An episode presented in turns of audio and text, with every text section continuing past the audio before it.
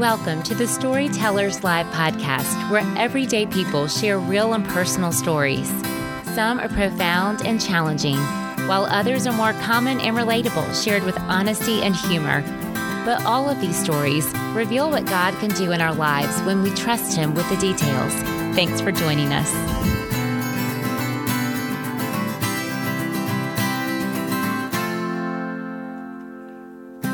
Everyone. This is your host, Kelly, from the Storytellers Live team. On each episode, you'll hear a different woman share her story of God's transforming love.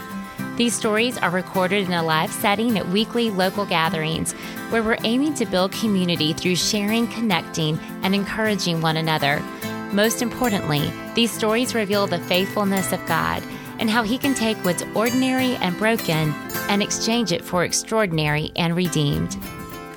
This week's podcast comes from the fall kickoff of our Birmingham 280 community. On today's episode, our storyteller Mandy tells us how a precious yet unexpected gift from God was a catalyst to new life, new hope, and new opportunities.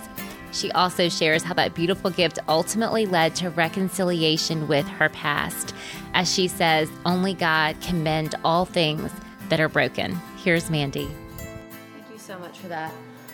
Mm. and my friend, my dear friend Michelle, get called and prayed over me this morning, and I'm going to try not to get so weepy so early because there's plenty of plenty of tears coming. But she had just such a beautiful thought, and she said uh, as she prayed, "Lord, I don't even really want to remember what I said, you know, what I said and what I'm saying. I just want it to just be just the Holy Spirit coming through me. So I just want to honor you, Lord, and um, thank you for being here today. And I also wanted to honor Amy and these precious girls and this team and my friends. And y'all have been such an encouragement to me, and I do have such a peace about it this morning. Thank you for opening up your home Amy, and thank you for being such a good friend to me and so fast, fast friends we have become. So, thank you so much. So, my story starts out.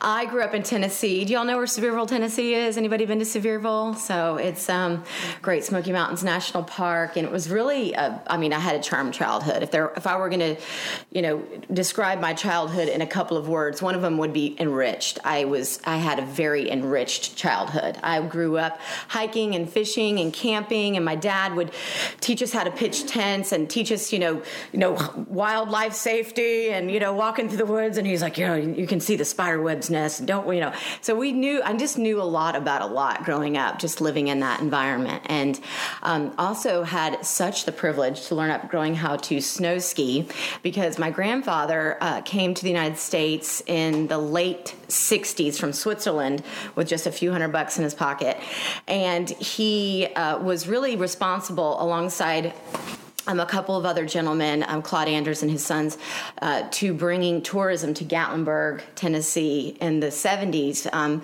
because they developed Ober Gatlinburg. And so uh, Mr. Anders and his family uh, developed Ober Gatlinburg. And then my grandfather, somehow through connections, and ger- they're all German and Swiss, and um, which is not German and Swiss is it's not like not the same, but I was always taught that growing up. We're Swiss? we're Swiss? Okay, thank you. Um, so, but it, you know, so I grew up snow skiing too, so I learned how to snow ski, and there's an ice rink up there. So my my sister and I were competitive ice skaters growing up, and um, just really there's so much beauty and so much richness to uh, my childhood story. Um, but at the same time, just like every family, we had um, our issues. And my parents actually met. My dad is very, very proud of his Southern roots, like very, very proud of his Southern roots. And he was a Southern boy, but uh, my mom is from New Jersey. So I'm kind of this fireball personality of just very, very black, you know, American by birth, but Southern by the grace of God. but then I've got like this New Jersey, like I'll scissor kick you. You know what I mean? Like, so I've got like all of it in one, you know. I'm like, is that the truth? Like they're all like, yeah, that's who she is. Um, so, but my parents met in the 70s. Uh, my mother had uh, my sister.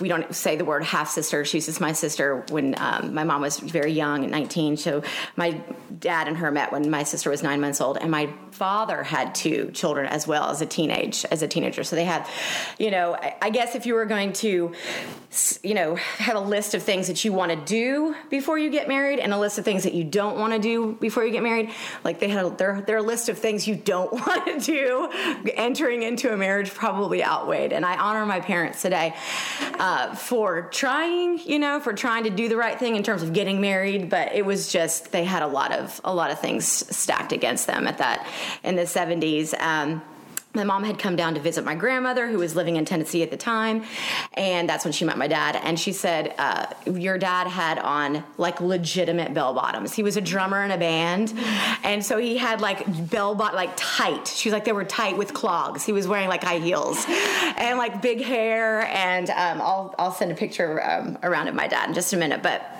um, he was raised by a man who was actually like this nuclear scientist, very, very smart man. And um, in Tennessee, he had come from Cal- um, my grandfather Vaughn had come from California and met my grandmother, who was in the, like Appalachia. Like they lived in a one room cabin in Gatlinburg and Cades Cove, and that's where they were raised. And they he met her and married her and had my um, my dad and his three siblings. My aunt and my two uncles were just very brilliant, smart. And my dad really never found his way he in that family. I think it was a struggle for him because they were so smart and my grandfather was brilliant, genius, and that you know my, my dad would never measure up to what my grandfather's expectations of him were. So there was some abuse that went on and just you know speaking words of death over him and just not encouraging him and I think even some physical abuse as well. And so, uh, my grandparents ended up getting a divorce, and um, my my father just really, I think, from just that childhood trauma, just never really figured out his place in the world. And so, he was just like he was the coolest student. If you knew him, you just like were like instantly fell in love with him. He would tell us the stories about growing up and how he would like barefoot water ski. like I don't even know like people do that anymore, but like it's it was like it's like he was so talented in so many ways and all the potential in the world to do uh, great things but just carried that um, that that heart issue with him into his adult years. And so, by the time he and my mom got married. Um, there was a lot of hurt there, a lot of insecurity. I think if he were alive today, he would say, I was just severely insecure and just not confident and um, abusive because he had been abused by his father. He took that, he knew that's what he knew. And so he brought that into the marriage. And so there was some jealousy and just um, a lot of uh, issues early on in the marriage. And then um, late 70s, my father was introduced to cocaine at a party. And um, then that started this uh, very uh, d- bad downfall of, of addiction for his whole life up until the day that he died. Um, and so when we were growing up, while we had all those wonderful, great things, we were subjected to a lot of abuse. And so my mom took the brunt of the abuse from my dad because he was sick. And I think, you know, I think one of the biggest tragedies, but but God, right? But God, um, of of my father's life is that he had all of his potential, but he just didn't know. You know, he just didn't know. And also, we just didn't deal with addiction. I think we deal with addiction a little bit better today than we used to deal with addiction. We certainly had. I mean, back in the &90s when we when it was the worst of the worst, and a lot of lot of violence, a lot of lot of hurt, a lot of pain lot of you know my brother hiding in the closet just a lot of lot of trauma that we experienced. They just we, they, we just swept it under the rug. Everybody just swept it under the rug. You just didn't talk about it. You know it was going on at the house and you just got up and you know you went to school. You got up and you go to work and you do the best you can. My parents um, ended up getting a divorce. And when i was um, i think around 12 years old but the beautiful piece to that that was what was going on the but god part was that my mom would and i just whew, want to just honor my mom right now for just being such a fighter that she despite everything that she was going through at home would just take us to church faithfully every week. And we met so many people that surrounded us with love and so many people that poured into us. It was this tiny little church hall. It was Seventh Day Adventist. You can look it up later. It's it's Bible based. It's all about Jesus, but they go on Saturday because it's the seventh day of the week, and that's the day that Jesus rested. Which is so funny because like Pastor Chris is like Sabbath is like any day, but they're like nope, it's Saturday because it's Sunday to Saturday, so you go on Saturday. I'm like okay. Um, but uh, we were baptized, my brother and I. Um, about this time, my sister went to live with my grandmother because she was like, I'm out, you know. Um, she was like 15, 16 years old. So um, she's got a beautiful story to tell too about how God moved in her life and my brother as well. But uh, she had gone, and so it was really just me and my brother. And so my mom was taking us to church every week, and we got baptized. And this beautiful man, and it, it, it when I think back about it, I'm like, did he know? I asked my mom, I'm like, did he know? And she's like, I don't know. But she's like, he just would just keep coming. He would would come to our house, y'all, and it was so funny because my mom would be like, like have smoke. It would be like six o'clock at night on Friday. We're like watching Lion King, and she, she's like, smoke. She used to smoke back then, thirty years. She's quit smoking. Thank you, Mama. But um, she'd be like smoking a cigarette and drinking a beer, and then like the pastor would show up, and she's like, oh, and she's like fanning it. I'm like, you think that fanning the cigarette smoke and like hiding the beer under the counter, like okay. So anyway, but um, he would show up and he would just pour into us, and he would teach us the old Bible stories, and all leading up to Jesus and um, the day day that Jesus was born, oh, the day that love was born. And he, um, never forget, he sat us down one day, me and my brother, and um, he said, Mandy, I want to tell you about Jesus now and how how he came to save us from our sins, that whoever believes in him shall not perish but have everlasting life. And God offers promises to us. He offers promises to us that we're just not going to get from this world. And because I had a father who tried his very best, but he was very sick. That broke so many promises to me about being there, about, you know, just there was so much. There was a lot of darkness um, growing up. And because he broke promises, I just wanted to receive those promises. I was so grateful to receive the promises of God that can only come from Him. And so I accepted Jesus Christ into my heart, and in 89 or so it was, uh, we were baptized, my brother and I. And I had the baptism pictures because I took a picture of it recently and sent it out to my family. And then, like in my 40 year old brain, I've tucked them somewhere, and I was like, all like, where could they be? I'm like, are they in the Bible? I don't know. I couldn't find the baptism pictures, but um, I wanted to share those with you today because they're super cute. Um, so we, you know, I just put on a good face. I was always just putting on a good face. I was successful in high school. I did did very well. I was, you know, I, I try not to use this word popular with my children because I want them to be um, so deeply rooted in Jesus. I just want them to know that God. it doesn't matter what everybody else thinks. I want you to grow in favor and stature with man and God, like Luke two fifty two, just like with Jesus. What he did during that time, that silence period, when from the time he was a little boy till he came on the scene again. I do want them to have favor with man, but I want them to be rooted in God and naturally that you will have favor with man if you are if your identity is deeply rooted in in, in, in Jesus. And so, but I was popular. I I did very well. I worked hard. I was smart, and so I, you know, I did. I did. I had a great high school, but that's really where I started to, you know, my downward spiral of making bad choices and partying and um, living in the world, and then living my way it's interesting because as I was going through the Bible to find the pictures of my brother and I getting baptized, this is a rededication. And Holly, was it you that you were like always rededicating your life to Jesus? Yes, I was like that's all, like literally like. And once I knew the Lord, I loved Him so much, and I was always making mistakes all the time. But I then so I was always like, and then like finally, Pastor one day he was like, once you've accepted Jesus, like you don't need to keep telling Him that you know like you're good, you're good to go. But this is a rededication and it says, Lord, I've made the decision public and now I want it to be genuine in my living too. Help me to begin to understand the real goal you have for me. Give me the courage to make and to follow the kinds of decisions that would show that my life is under your control. And this is January 30th, 1993, at a youth retreat in Ridgecrest, North Carolina, I think it was. And uh, the, the, the truly um, ironic thing about this, you know, time is that my life was so not, you know, I, I, did not give him the control. I wanted him to have the control, but it wasn't. And so into my high school years, I completely did it my way. I had carried all that trauma and all that hurt and all that baggage from my childhood into my high school and teenage years and just said, listen, if it's not this way, then you can get out of my way.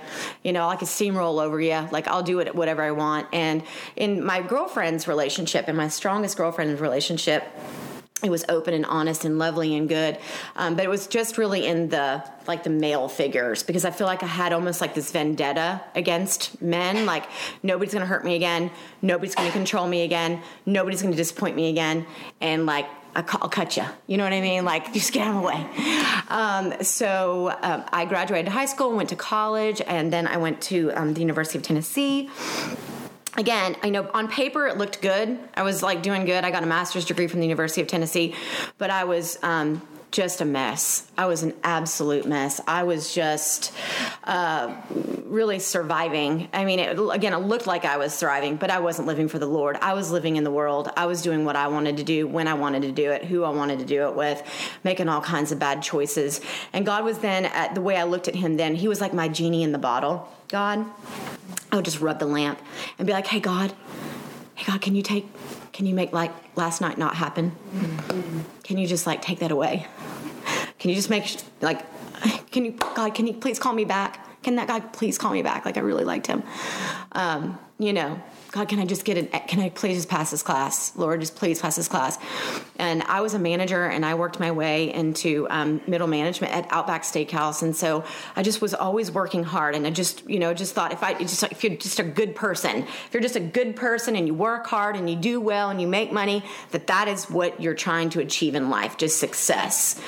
And, um, I was really just terribly broken. And so I graduate from UT and moved to Atlanta, and that's where I got my first sales job. And I, uh, my little Jessica's back there, and I uh, just worked really hard those years. And in 2006, I went home to uh, for the weekend to visit for the weekend, and um, my sister was way big into Texas Hold'em back in back in that day. It was like I didn't even play card. Like I would play spades or whatever, but I like Texas Hold'em. I was like so disappointed because I was like, I do not want to go play cards tonight but anyway, I met my now husband there, and so I was glad I, I went. Um, God had a different plan, I guess. So we were sitting there, and I was just like totally bummed. I did not want to be there, and it, he he he recognized that pretty early because I like I went all in on like I don't know pocket tens or something like that, and and then the like the girl's like, why would you do that? And I was like, because I don't want to be here. And so I was out sitting there, and I'm like, what are we going to do now for like seven hours while my sister has me at this place I don't want to be? And um, and uh, so he came up to me. He's like, "Hey, let's go. You want to get out of here?" He's like, "I was like, well, aren't you playing?" He's like, "No, I just threw my hand. Let's go. Let's get out of here." So my sister, as we're walking out the door, she's like, "No, ma'am. no, ma'am. He's bad news. He's bad news. Like Playboy. No, we're not." And I'm like, "All right, well, I'll just go have fun, I'm, and I'll forget him." So anyway, we went out. We had a wonderful time. He dropped me back off, but I really was going back to Atlanta, and I wasn't really ever going to think about him again. And um, so over the course of the year, you know, he did like the whole hey how you doing? You know and i'm like oh yeah okay. I'm doing great. How are you doing? What's up? And so he really just pursued me and pursued me. And, and his story is he's like i don't know mandy there was just something about you girl. I just needed to know what was inside that mind of yours girl. I just needed to i just needed to know more about you. Um, and so we ended up in 2007 he moves he moves in with me which again for to put all the things you don't do before you get married we were doing them all. So he moves into uh, with me in 2007 and again, I have never reconciled my past at this point. I didn't even know to reconcile my past at this point. I'm just doing my thing. I mean, I'm in my late 20s at this point. I'm just living life. I'm doing well. I'm working at uh, Paychex and and was successful there. And um, but I had all of this baggage in this relationship, and so we just did not know how to fight. We would have terrible knockdown, drag out fights. We would um, just abuse each other verbally, and I was just this. Um, lion and he would just poke me. He's one, I want to take a minute. I want to just like, give me a minute. Don't don't don't touch, don't poke me, don't provoke me, don't instigate me. Give me a minute. Um, let me breathe. And he wants to go. He's like, oh no no no no, you started it, and I'm gonna finish it. You know, and I'm like, no, no, you can't do that because I'm gonna scissor kick you. You know what I mean? Like you can't do it. Like leave me alone. Like give me some space. And so we just had just would have terrible fights, and we would just not treat each other well at all. And so a year goes by, and inevitably this relationship is going south fast. And so in September of 2008, we have this um, very, very gnarly fight. I had purchased a home in Atlanta at the time, and uh, we were living in my house, and so it was my house. So you can get your stuff and you get out of my house. And so I threw. It was like a lifetime movement. I, y'all, like they literally could have made like the like a scene from this. It was pouring down rain. It was dark and stormy. Like lightning was cracking in the back, and I took all his stuff and just threw it out in the mud. And he was like, you know, like his face was wet. Like it, I, I want to laugh because otherwise I'll cry. But he was like, face was all wet. He's all mad. He's like, you're never gonna see me again. I was like, good.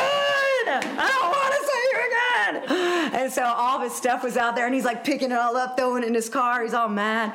And I was like, good riddance. Bye bye. Can't do it. Can't do it. So, and he couldn't do it with me. So, uh, about six weeks later, so it was Halloween. It was Halloween night. I had gone out with all my friends. I was Dolly Parton because she's my idol. We're best friends. She doesn't know it. Dolly, if you're listening, call me. Please call me. Please call me. Um, she's my girl. So I was Dolly Parton that year, and I'd actually called him, and I was like, "Do you want to be Kenny Rogers?" He was like, "I don't want you to call me." And I was like, fine, I'll get my own Kenny Rogers. I got a line of them. Like, not really. Not really. I was so sad and broken. Um, but so I go to this party, and then the next day, it was like on a Sunday night, I feel like, which was really weird. But the next morning, I was sales meeting, 7.30. Susan, don't be late. Oh my goodness, this woman, this boss babe. She, I was on the way like 285 in Atlanta and have to like pull over seven lanes of traffic to throw up. I was so sick. I'm like, I'm so hungover. And I like call her and tell her, I'm like, I think I've got strep throat. And she's like, Are you sure you just didn't stay out too late last night? I'm like, No, I'm sick in the throat. And it's not, it's not a hangover. And she's like, Okay, well, you need to get your tail to the office first thing in the morning. I'm like, I'm good. I'm going to take a rest. I'm going to be good. So I just throw up again, like later on that evening. And then I throw up again the next day. And I'm like, What is going on? I'm not drinking right now. Why am I still throwing up? And so I call my mom. I'm like, Mom, I'm, I what, what could it be? Is it like stomach issues? Like, what is going on? And she's like, I think you're pregnant. And I was like, No, I am not.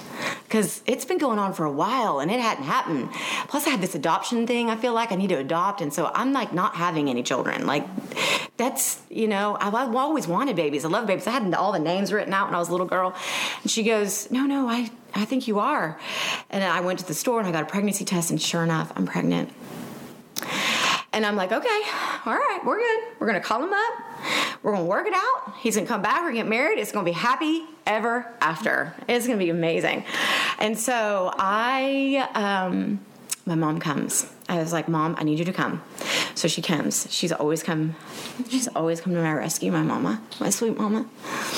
So she came, and she's like, Well, let's call him. Okay, thank you. So she goes, let's call him. Let's call him up. Let's tell him he's gonna be awesome. He's gonna be he's gonna be ready for this this news. And so I called him up. I said, hey, can I see you? I've got to tell you something. He's like, what is it? And I was like, I know, I just really need to talk to you. We haven't talked to each other like really, other than me asking him to be Kenny Rogers, and him completely rejecting me. Um, I haven't seen him in eight weeks, and so he um, I meet him at his work, and at this point, I had gone to the doctor in Atlanta, and was it was confirmed. So not just the pregnancy test, but I had been to like North Point or wherever I was at the time, and just got you know, and I'll never forget my mom. She was like sitting in there like we were like life partners. You know what I mean? I'm like like we're doing this together. She's like, oh so excited. We're gonna have a baby. And this lady girl, this nurse comes in. She's like, "You're a pregnant girl," and I was like, "No, is the truth? Is it the truth?" She's like, "Yes, aren't you excited?" I was like, "No, if you knew this story, you would not be excited for me right now." Um, but my Riley, oh, y'all could have a separate storyteller on my Riley. Um, so we go to his office, and I show him the ultrasound, and he's like, "What is that?" I was like, "Well, it's an ultrasound, and there's a little baby, you know, and it's our baby." And he was like, "Oh, well, uh, yeah. Wish you wouldn't have just dropped that on me at like 9:30 in the morning." I'm like, "Yeah, but." you know, I just need you to. My mom's like sitting right there, and he's like, "Hey, Deb," and they've always been buds, and like to this day, they're best friends. Like they talk more than like I talk to either one of them. and so he's like, "Hey, Deb," and she's like, "Hey, Mike," and he's like, "Well, I." don't know what to say, but you know, I'm I'm still where I'm at, and that is that you know we can't be together you know, we just are not good for each other. We're toxic. And I, um, you know, I'll help you, I'll support you, I'll do what I can do, but I can't, I'm not coming back. And so, I mean, right then that moment, I just, I just thought, this is not, this is a dream. And I know y'all think, okay, it's not that bad. You're having a baby. It was, it was, it was not a dream. It was a nightmare. I was like sitting at the car, just so emotional. I'm pregnant. I, am going to raise this, you know, have this baby alone, and all the things that you think, oh, this is going to be this, you know, what marriage is supposed to look like, what you know, the society puts on you. Oh, this is what your the pregnancy pictures, like you know, like in the woods with the hair blowing in the background, and the daddy doing the heart on the belly, and I'm like, I'm not, ha- I'm not going to have any of that. I'm not going to have the heart belly pictures.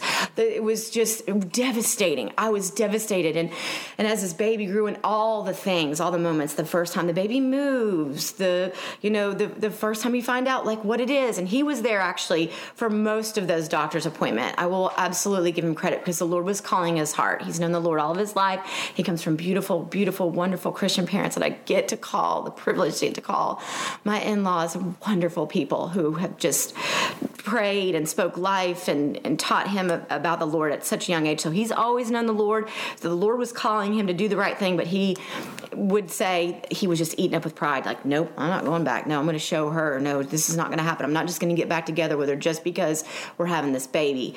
So I would lay at night in just total, utter, utter despair. And then I would have to go to the sales office the next morning at Paychex, and everybody's all bebopping around and like all like pretty and happy and cheerful. And here I'm like waddling in like pregnant mom, and you know they would be like, "Oh, are, are you um, are you doing okay? Are you you gonna be okay?" And I'm like, "Yeah." Are you kidding? I'm gonna rock this single mom thing. It's gonna be me and her, and it's good, and we are good. And then I would go downstairs and into my car in the driveway and the garage and just break down, just break down. Like, this cannot be my life. So at the same time, I started going to Andy Stanley North Point Community Church in Atlanta. And my mom and I would go faithfully every week and just allow the Lord to just do a work in me. And I just wanted the Lord to do a work in me. I was like, Lord, I'll do just do just do this work in me. Change my heart. Tell me that you got more for me. You know, tell me that this is not the end of the story. And I would lay there at night you know, and by this time my mom had moved out because she's like, no, I can't live with you either, girl. You crazy. and so I would lay there at night by myself, and she's like, and I would just be like, Lord, okay, like tell me I can do this. And he was like, you can more than do this. And he goes, and I'll never forget this moment. And I don't even know if I shared this with y'all, but I was watching American Idol, and it was like Adam, that guy with the black hair or whatever. He was like punk rocker guy, and he was like really scary. And then like the baby was like, all, Riley was like moving all inside of me, and she, I was like, "Are you scared? Because I'm scared. This guy's scaring me." and um, so I turned it off, and it was pitch black, and I was just laying there, and um, I said, Lord, help me. I need you. Please help me. And he goes, You're going to see. You're going to see how big I am. You're going to see it. He goes, You just got to trust me. You just got to trust.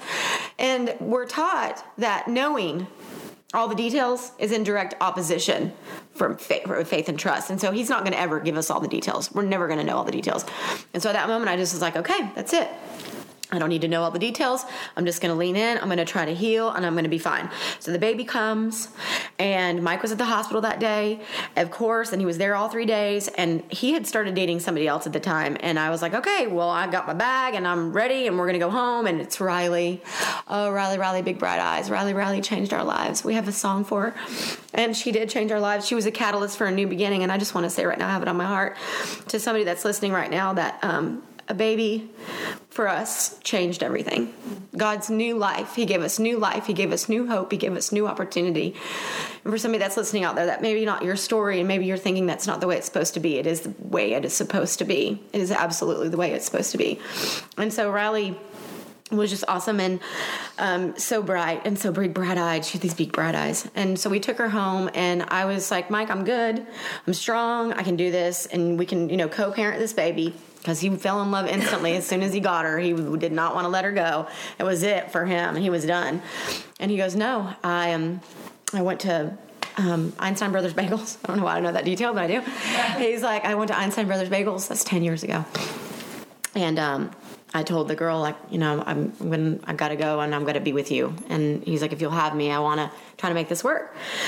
And I really didn't want anything more in the world than for us to be a family and to be together. But at the same time, I was just like I was starting to get like hurt. Still, still hadn't really cleaned up from my childhood. Still carrying some baggage that I really didn't even know that I was carrying. And so he, I, I said yes, let's do this. Uh, let's let's make it happen. And then within literally less than two years, so that was 2009, July of 2009.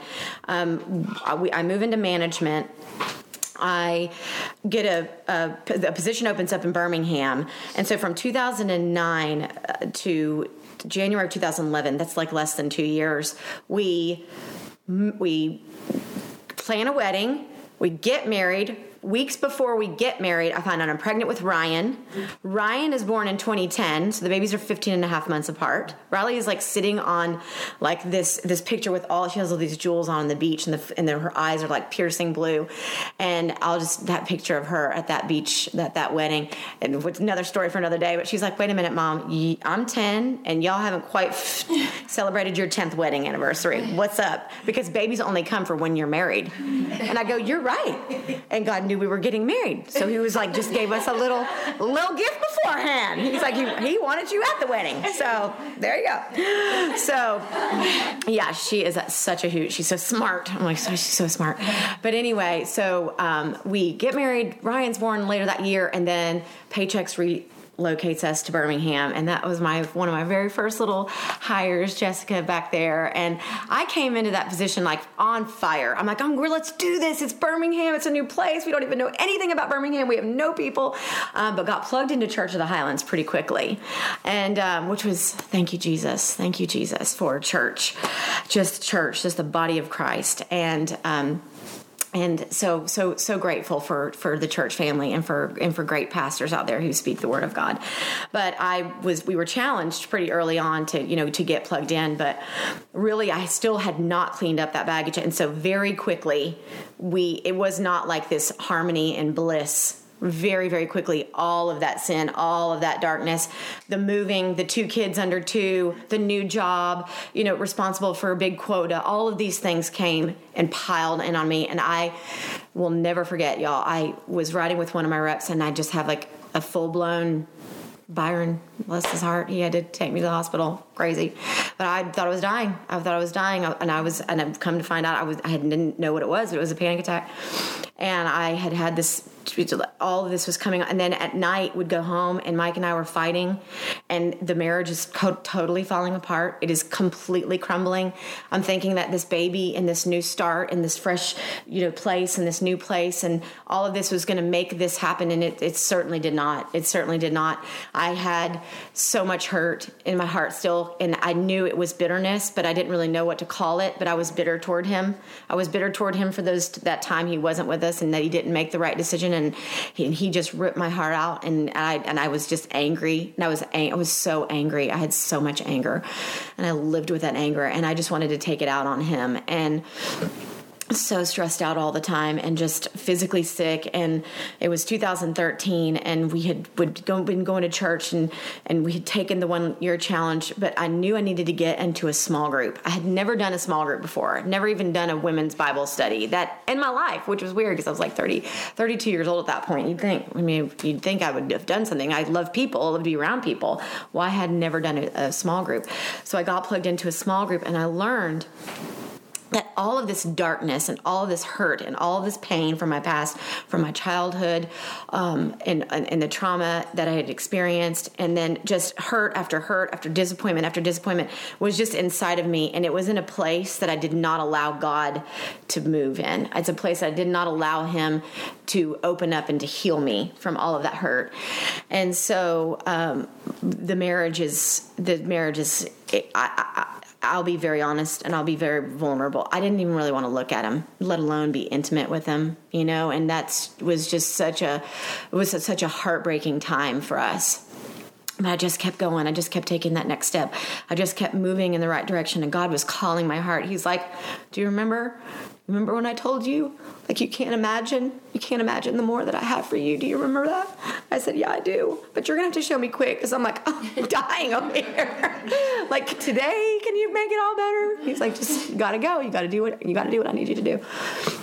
Went to small group. I took that mask off. This mask that I had been wearing because on the surface, like I told you back in high school and back in middle school, and always a performer, always a showboat, always putting on a show. This mask of this won all these drama awards. I never forget. And um, it was, but it was a show because I would go home and I would I was such a felt, felt like I was such a fearless person. I had so much fear inside of me and so much hurt and so much pain. And I finally was able to talk to this first first time ever tell my story. I'd never told anybody the story about my childhood. I'd never told anybody the story that Mike and I weren't married when I found out I was pregnant with Riley. Nobody ever knew that story.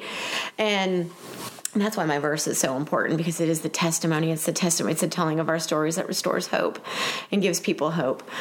And um, so I went and I got healed and I knew about um, the power of words. I started to understand that you just can't say mean things to people. And yes, we can forgive each other, but you just can't cut people down and, and prey on people's insecurities. And that's what I was doing. I would just, you know, every bad thing that he was, I would just say, oh, you're this and that. And, you know, and he would come back at me. And so then he went through a small group and, and then he got, you know, healed from in his past and the shame and the guilt and all the things that he was holding on to.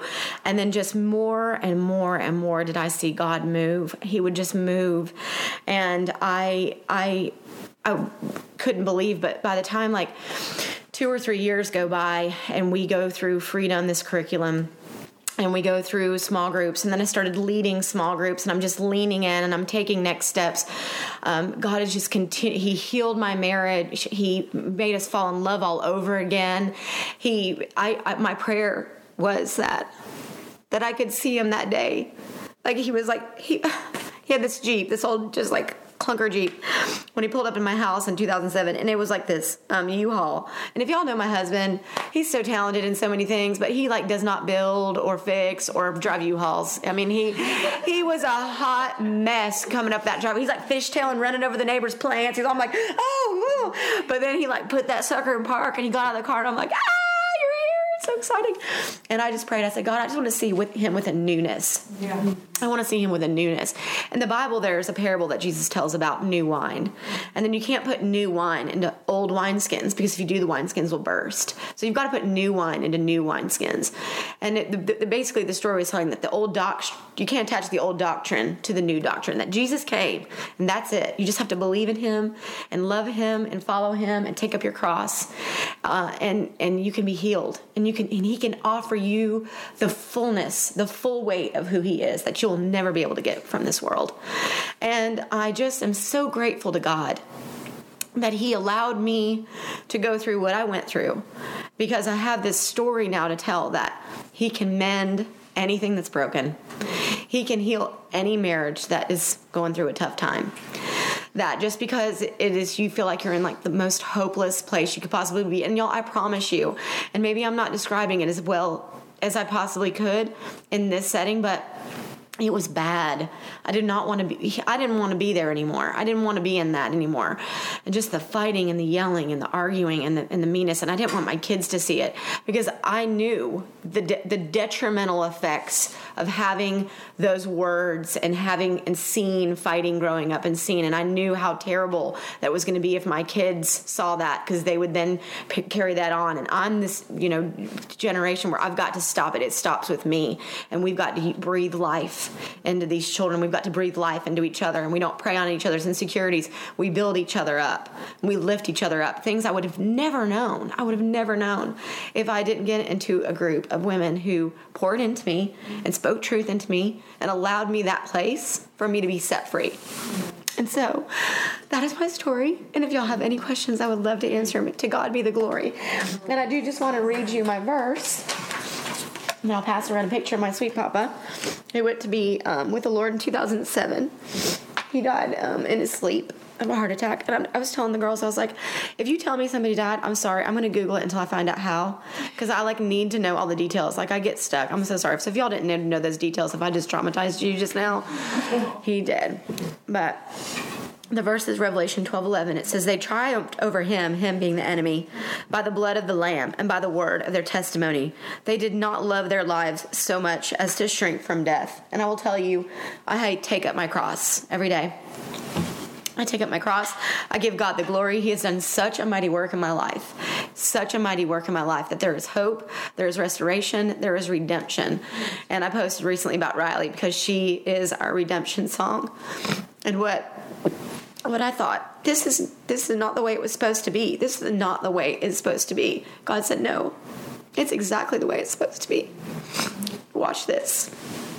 I'm doing a new thing. And I'm making a way in the wilderness. And there's promises that you'll never be able to get from this world if you just lean in. So that's it. I love y'all.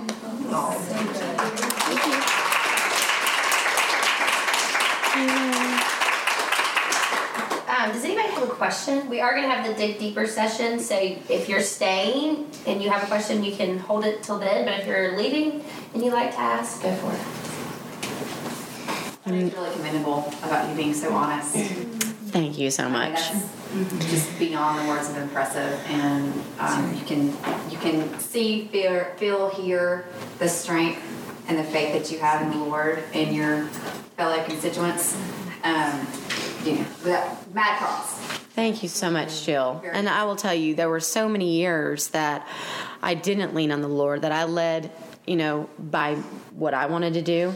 And like I was a very big controller.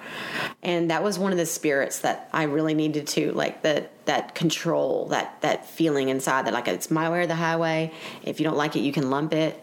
Like, you know, that is it. Like get out my way, you know, move, get out my way. And um and I was so grateful to let that go. And even in my marriage, and thank you so much for saying that, Jill. That blesses me. But even in my marriage, I've had to give him to the Lord. I've had to give him to the Lord. Every day I give him to the Lord. I give my babies to the Lord. Every day I say, Lord, I get on my knees and I say, I give you my heart, my soul, my mind, my body, my spirit. It's yours. Take it. Take me. Take me, Lord. Take my husband. Take take Mike, Lord.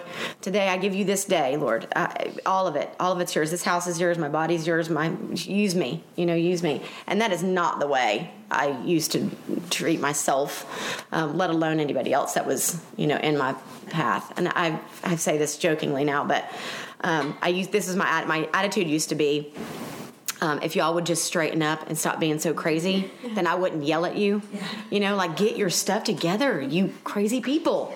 Like I'm the only normal one in my whole family. We, our family, by the way, is like a mix of like my big fat Greek wedding and Sopranos without the violence. We're so loud, like lose your breath, lose your turn, and loud, and we like eat food, like it is. And so it was just, um, it was just in our DNA until the Lord said, "No, let go." Let go of that control. I'm in control. And what a freeing feeling that I don't have to run this show. Lord, thank you. I do not want to run this show. I have a question. Has your story and just all that you've been through, how has that affected your relationship with your mom and her, past and her hurt? Thank you so much for bringing that up, Leighton. My mama is. Um, it's it's wonderful how God has used me as a vessel in in my family, and um, we hear it all the time from our pastor. He says, you know, if the people around you don't love the Lord, we're missing out. You know, don't expand my territory. Don't give me influence to you know go and spread the gospel if I can't get my own people to love the Lord. If I can't act, walk the walk and talk the talk.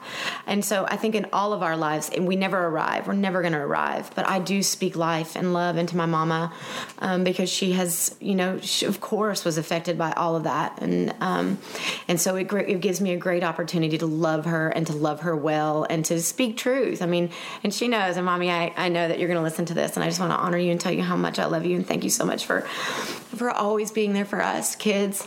But you know, I do. I'm, I'm like, nah, because it was so funny. We were talking, and uh, I love that you're going to hear this, mommy. But she said, she's like, I don't want to be around people. I don't want to tell people my story. And I'm like, okay, well, the Bible says we need to be around people, mommy. So you're gonna have to be around people, you know. So I encourage her to do a small group and and to get plugged in as well because there's such freedom in being around people who love you and let you be vulnerable. Mm-hmm. Yes. Any more questions? After your um, panic attack, and just like the change and like a lot of things, the Lord, like just slowly but surely.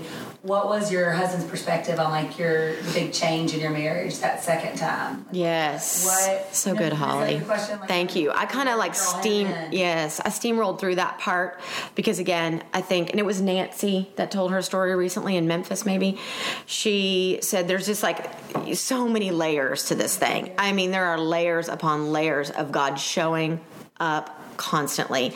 And I have this profound, deep respect for mental health and wellness because I used to judge and point the finger at people who would have panic attacks. My sister, since she was the time she was 15 years old, because of the trauma she, we experienced, started having panic attacks. She couldn't drive down the road unless there were exits, like strategically on the road. She, my mom would have to follow her to college. Like there's a lot of things. So, um, but in that moment, I mean, he knew he was supporting me, and he, you know, the, as best he could. Uh, but that was that was a period where I was like, oh God, okay, I'm going to stop. I'm going to stop running so hard. I'm going to stop trying to because I was getting back into that performance trap again, where I'm like, if I just do the work, if I just do this, if I if I work harder, if I you know go to church, if I um, you know ask God to forgive me all the time, I was always times I'm all time saying sorry. I'm so sorry. Ooh, I messed up. I'm so sorry. And he's like, get, get, like settle, rest in me, rest in me. And so it wasn't so much like it was definitely the steps. It was like going to small group and then him going to small group and us going through freedom and him going through freedom and you know taking off that mask and allowing God to move. I had to be the change. That was a critical part of our marriage. I had to not be the person who retaliated. I had to not be the person who fought back. I had to, and I'm so much better at it now. But at that point, that was the huge turning point in our marriage where I was still fighting really ugly, really, really ugly. But that was the point where God broke me down. He like he's like, okay, now you ready to you ready to go there? You ready to get you ready to go and, and get everything I've got for you? And I was like, yes, I am. I'm ready. Panic attack. I get you. I'm, here. I'm here, Lord. Don't want to do that again. And so then I did. I had to be the change. I had to stop. I had to not talk. I had to start working out. I had to be, do the exercise. I had to do all the things, girl. And then as he saw Jesus moving in me, he was like, I need to be the man. Yeah. I need to be the man for her. She needs to be. I need to. I need to go work out. I need to go do that. Oh, she's. It's true. Jesus does heal. He does restore. He's making it happen. You know, he's making a way. So that's gonna Be the change. Mandy's story is a beautiful picture of God's redeeming love for his children. He longs for each of us to give him access to all areas of our lives, including our past. And I don't know why we try to hang on to the past, but we do. When we surrender it to the Lord, as Mandy's story reflected, true transformation can begin to take place. As always, we are so appreciative of our listeners, of your ratings, your reviews, our subscribers, and please feel free to reach out to us at any time through social media or through the contact form on our website, which is storytellerslive.org. We thank you for listening, and we hope you'll join us again next week for another new episode of Storytellers Live.